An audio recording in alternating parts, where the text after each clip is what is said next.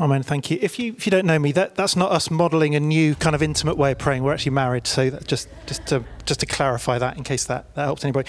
Um, my name's Ed. If you missed that, and um, ah, it's great to be together this morning. It's great to have you online. If you're with us online, now just before Christmas.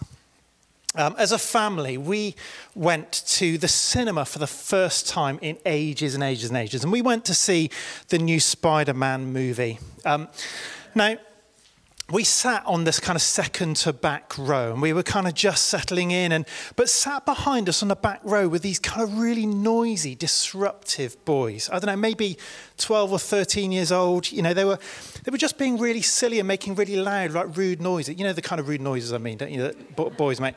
Um, and they were kind of doing this all the way through the film and and you know people around were kind of telling them to to be quiet. And you know what? I was just kind of sitting there, just getting a little bit more wound up as the minutes went on. And you know that feeling where you just feel that tension and that irritation kind of rise in your body. Uh, but one thing I've learned over the years is that um, telling other kids off in front of your own kids is not always uh, something that goes that well. And so there I was, kind of just biting my lip and kind of taking it out on the jelly babies, you know, and just kind of, and thinking, you know, but after a while, it, it, just kind of, the irritation rose and it just got to that point and I, I just couldn't take it any longer. And I turned my head, my head round and I don't know what you're expecting me to say. I mean, I'm a church pastor, so I, there, were no, there were no bad words. You know, there were no, it didn't even say shut up. There was no shouting. I mean, I'd just come back from a walk with Matt Crossman, so I was feeling particularly holy that day. Um, so, so I just, I just, uh, just a firm, polite, guys, would you be quiet, please? Thank you. Just as polite and as calm as that, I promise. And so I spent the next minute or so just, just basking, marveling in, my, in the fruit of the Spirit in my life. That self control, that, that gentleness that I demonstrated at the cinema that day. But then they start up again you know. And so I'm then come my blood starting to boil, and I've just sort of start fantasizing about Spider-Man jumping out the screen and wrapping them up in spiders web and dangling them from a tall building. Do you know what I mean? It's like that. Do, do you ever feel a little bit like that in life? Okay, I was a bit afraid you're going to leave me hanging out there. Um, is, is the world getting angrier? You know, newspapers are saying that we're living in the age of rage. There was a, a Gallup poll uh, that took place three years ago where people from around the world, they were called up and they were asked if they'd felt angry that day. 22% said yes. To be honest, I think a whole lot of people getting called up by pollsters asking if they're angry um, is probably contributes to that percentage to a, a bit. Um, you know, a few years before that, there was a UK survey that basically found that, that 50% of us have responded to computer problems by hitting our devices, by hurling parts of them around the room, or by shouting at someone nearby. Now, this is a safe place. There's only a few people online watching, I promise. Who has, who's part of that 50%? Lower, lower than average, obviously, which is great. Um, you know, social media has given us whole new ways of joining in with the rage, hasn't it? You know, we can get angry about anything and everything. You can go on Mumsnet and you can get angry at other people's lazy husbands. You know, you can.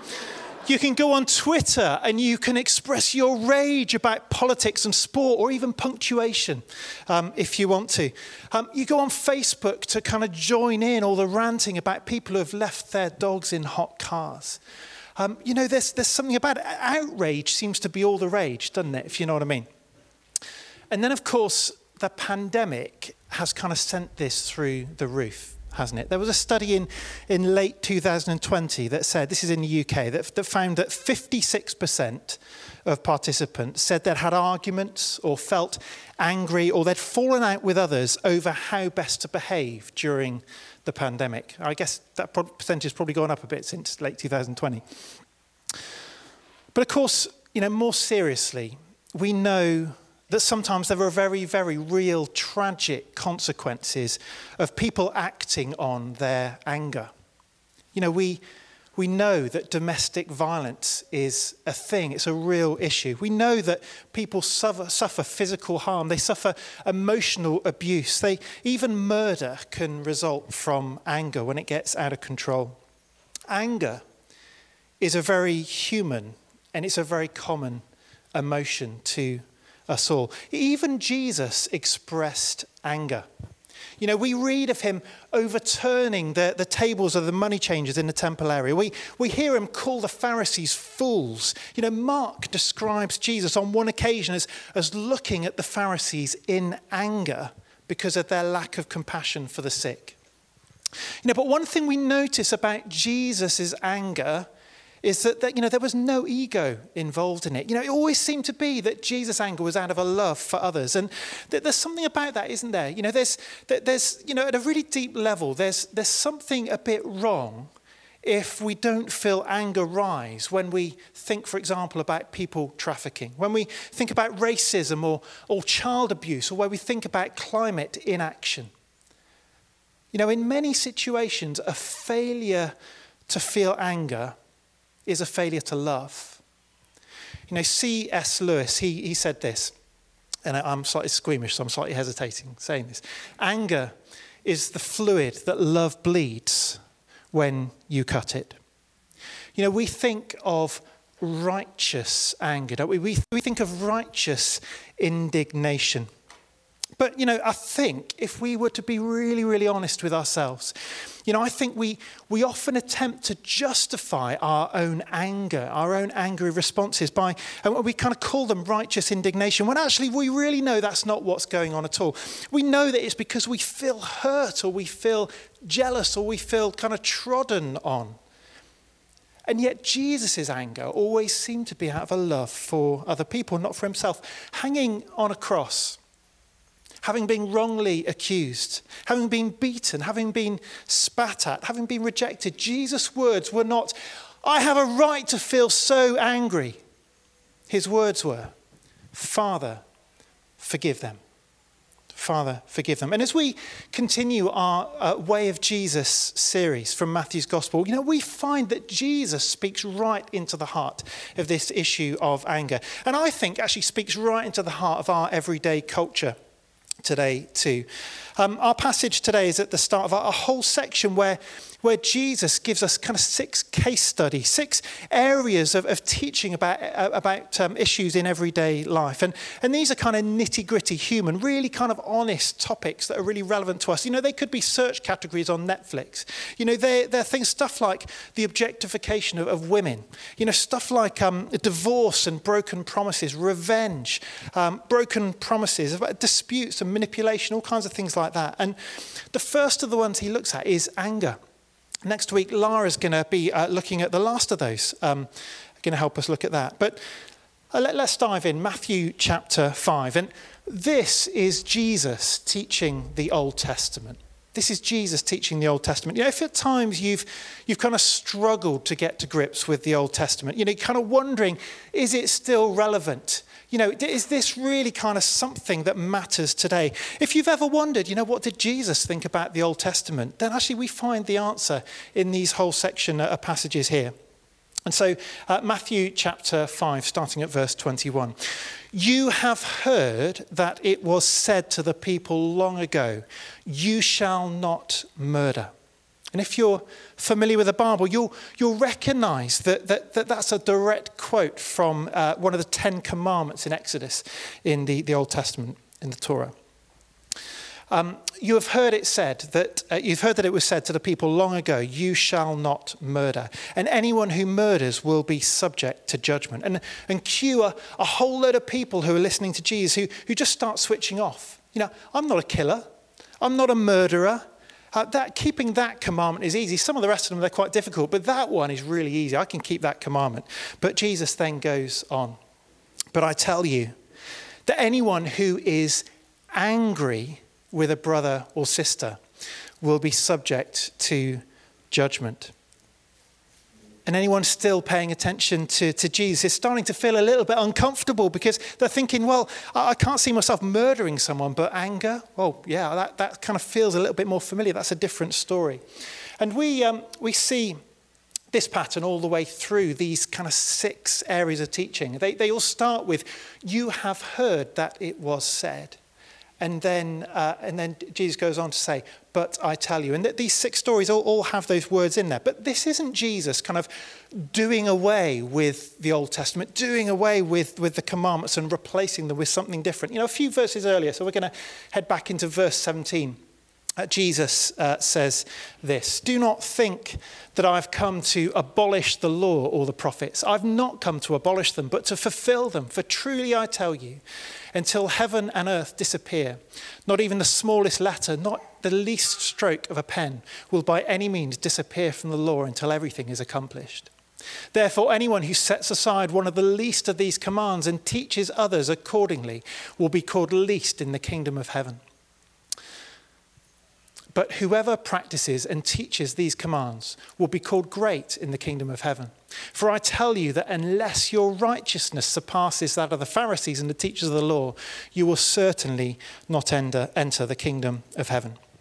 You know, when Jesus says, You have heard it said, but I tell you, he's, he's not changing the law. He's not, he's not reversing it. He's not adding to it. He's just explaining it to give it its fuller meaning to give a fuller understanding of why the law is there in the first place. He's saying, yes, go ahead and keep the commandment. It's really important, but know that the meaning of it is so much broader than what you thought it was at first.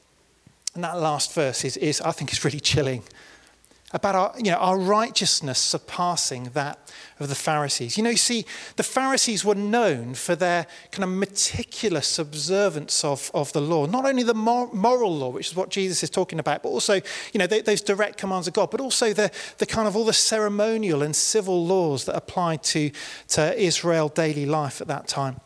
Uh, and people will have heard these words and thought, well, you know, surely nobody can do all the right things more than the Pharisees can.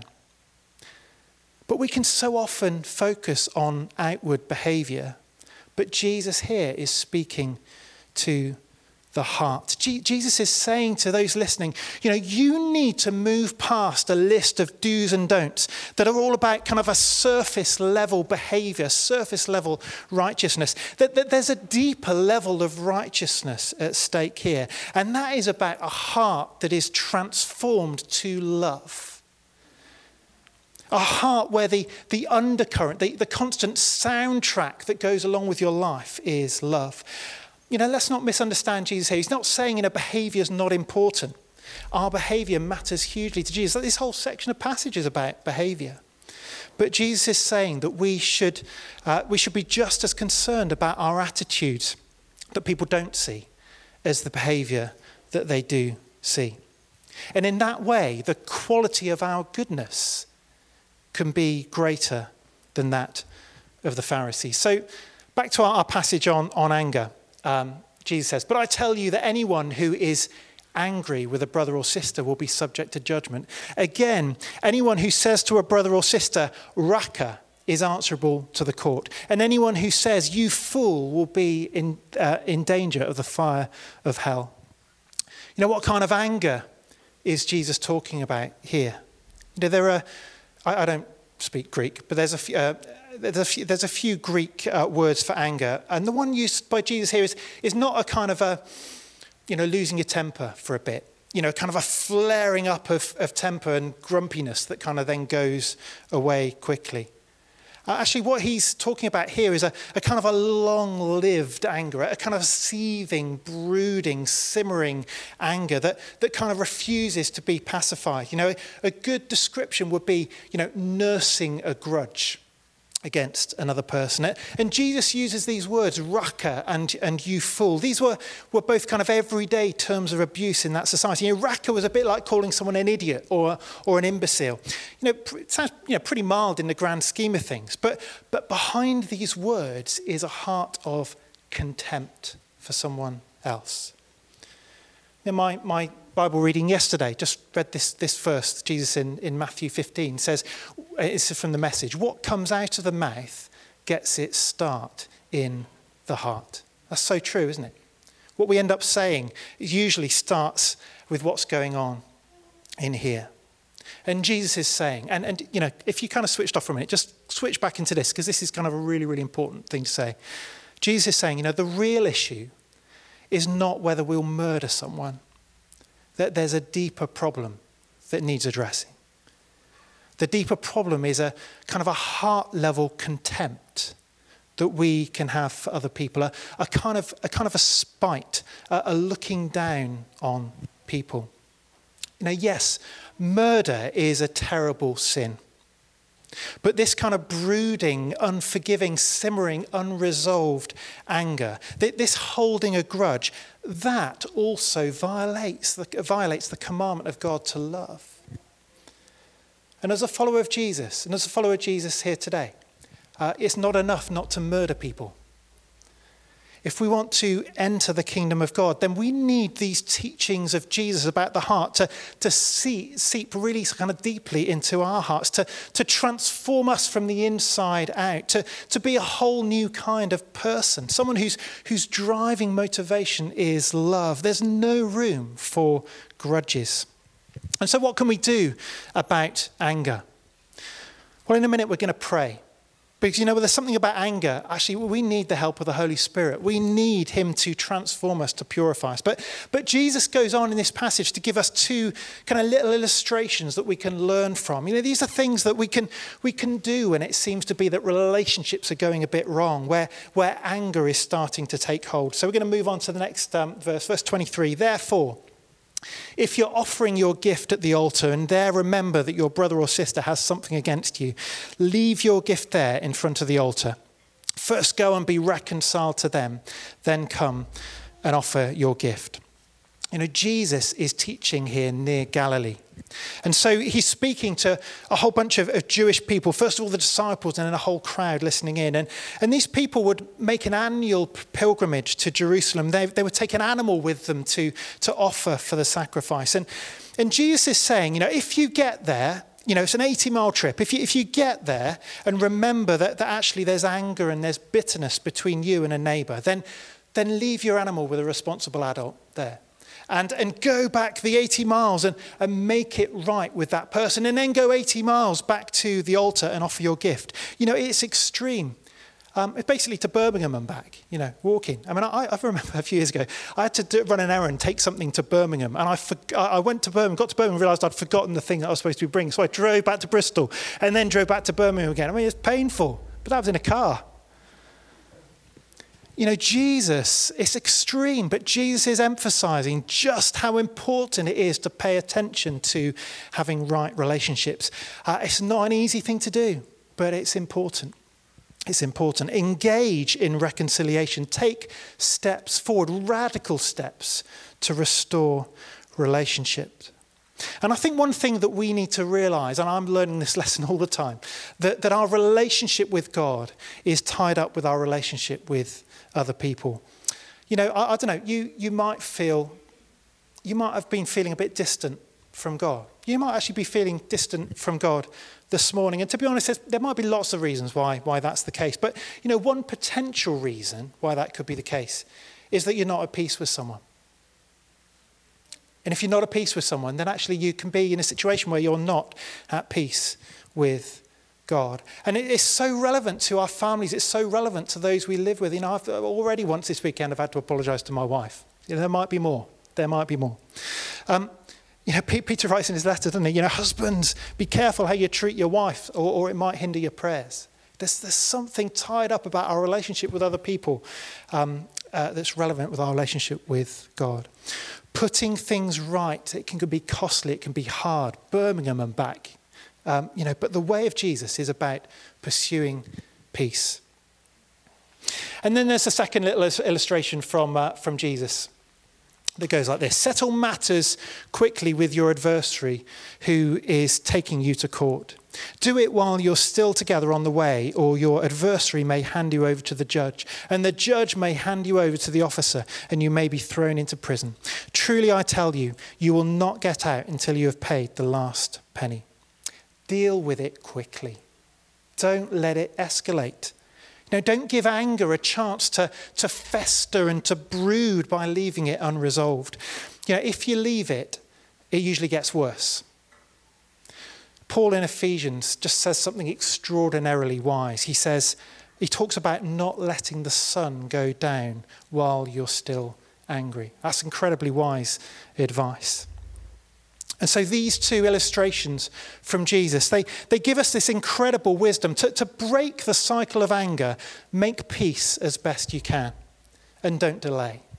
Don't delay. Are they easy to do? They're really not. They're quite easy to understand, but they're not very easy to do, are they? And as fallen human beings, you know, to be honest, um, you know, if, if, we're really honest with ourselves, I just wonder whether most of us would actually say, yeah, we're pretty lousy at having kind of open, honest dialogue with other people.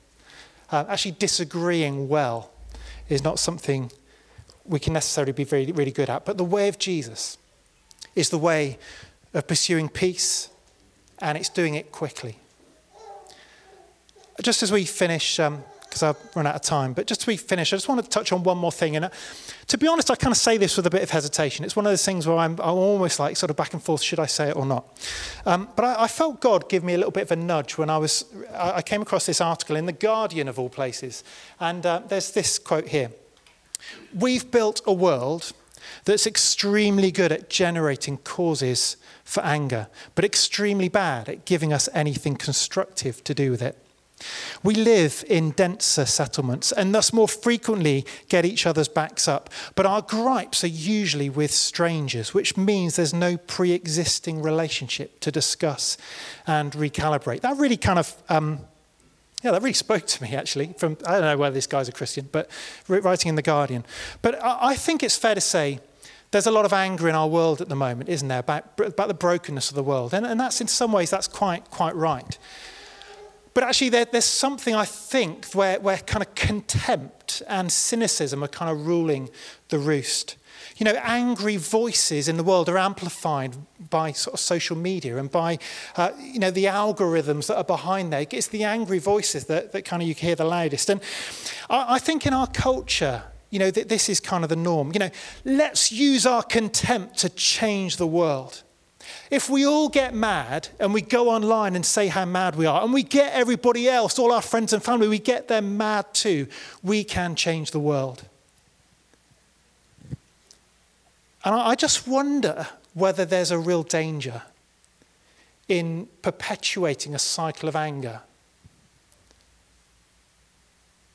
You know, particularly at times when there's no relationship, particularly when there's no relationship? Well, there's no route to action, there's no route to dialogue. John Mark Comer, he says this, and, and you might not agree with this. I'm kind of 50 50, to be honest with you. Um, he says this There is very little that can be done with anger that can't be done better without it.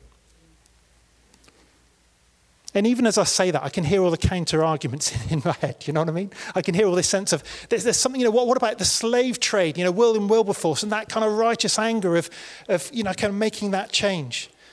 But I know for me, guarding my heart increasingly means kind of stepping away from the internet. Increasingly, it means kind of stepping out of the outrage and stepping into a place of prayer instead and saying to God, asking God, you know, what can I actually do? What can I actually do with this feeling, with this emotion? And prioritizing real relationships, prioritizing those route to action. That's the wisdom of Jesus in the context of relationship. Pursue peace and do it quickly.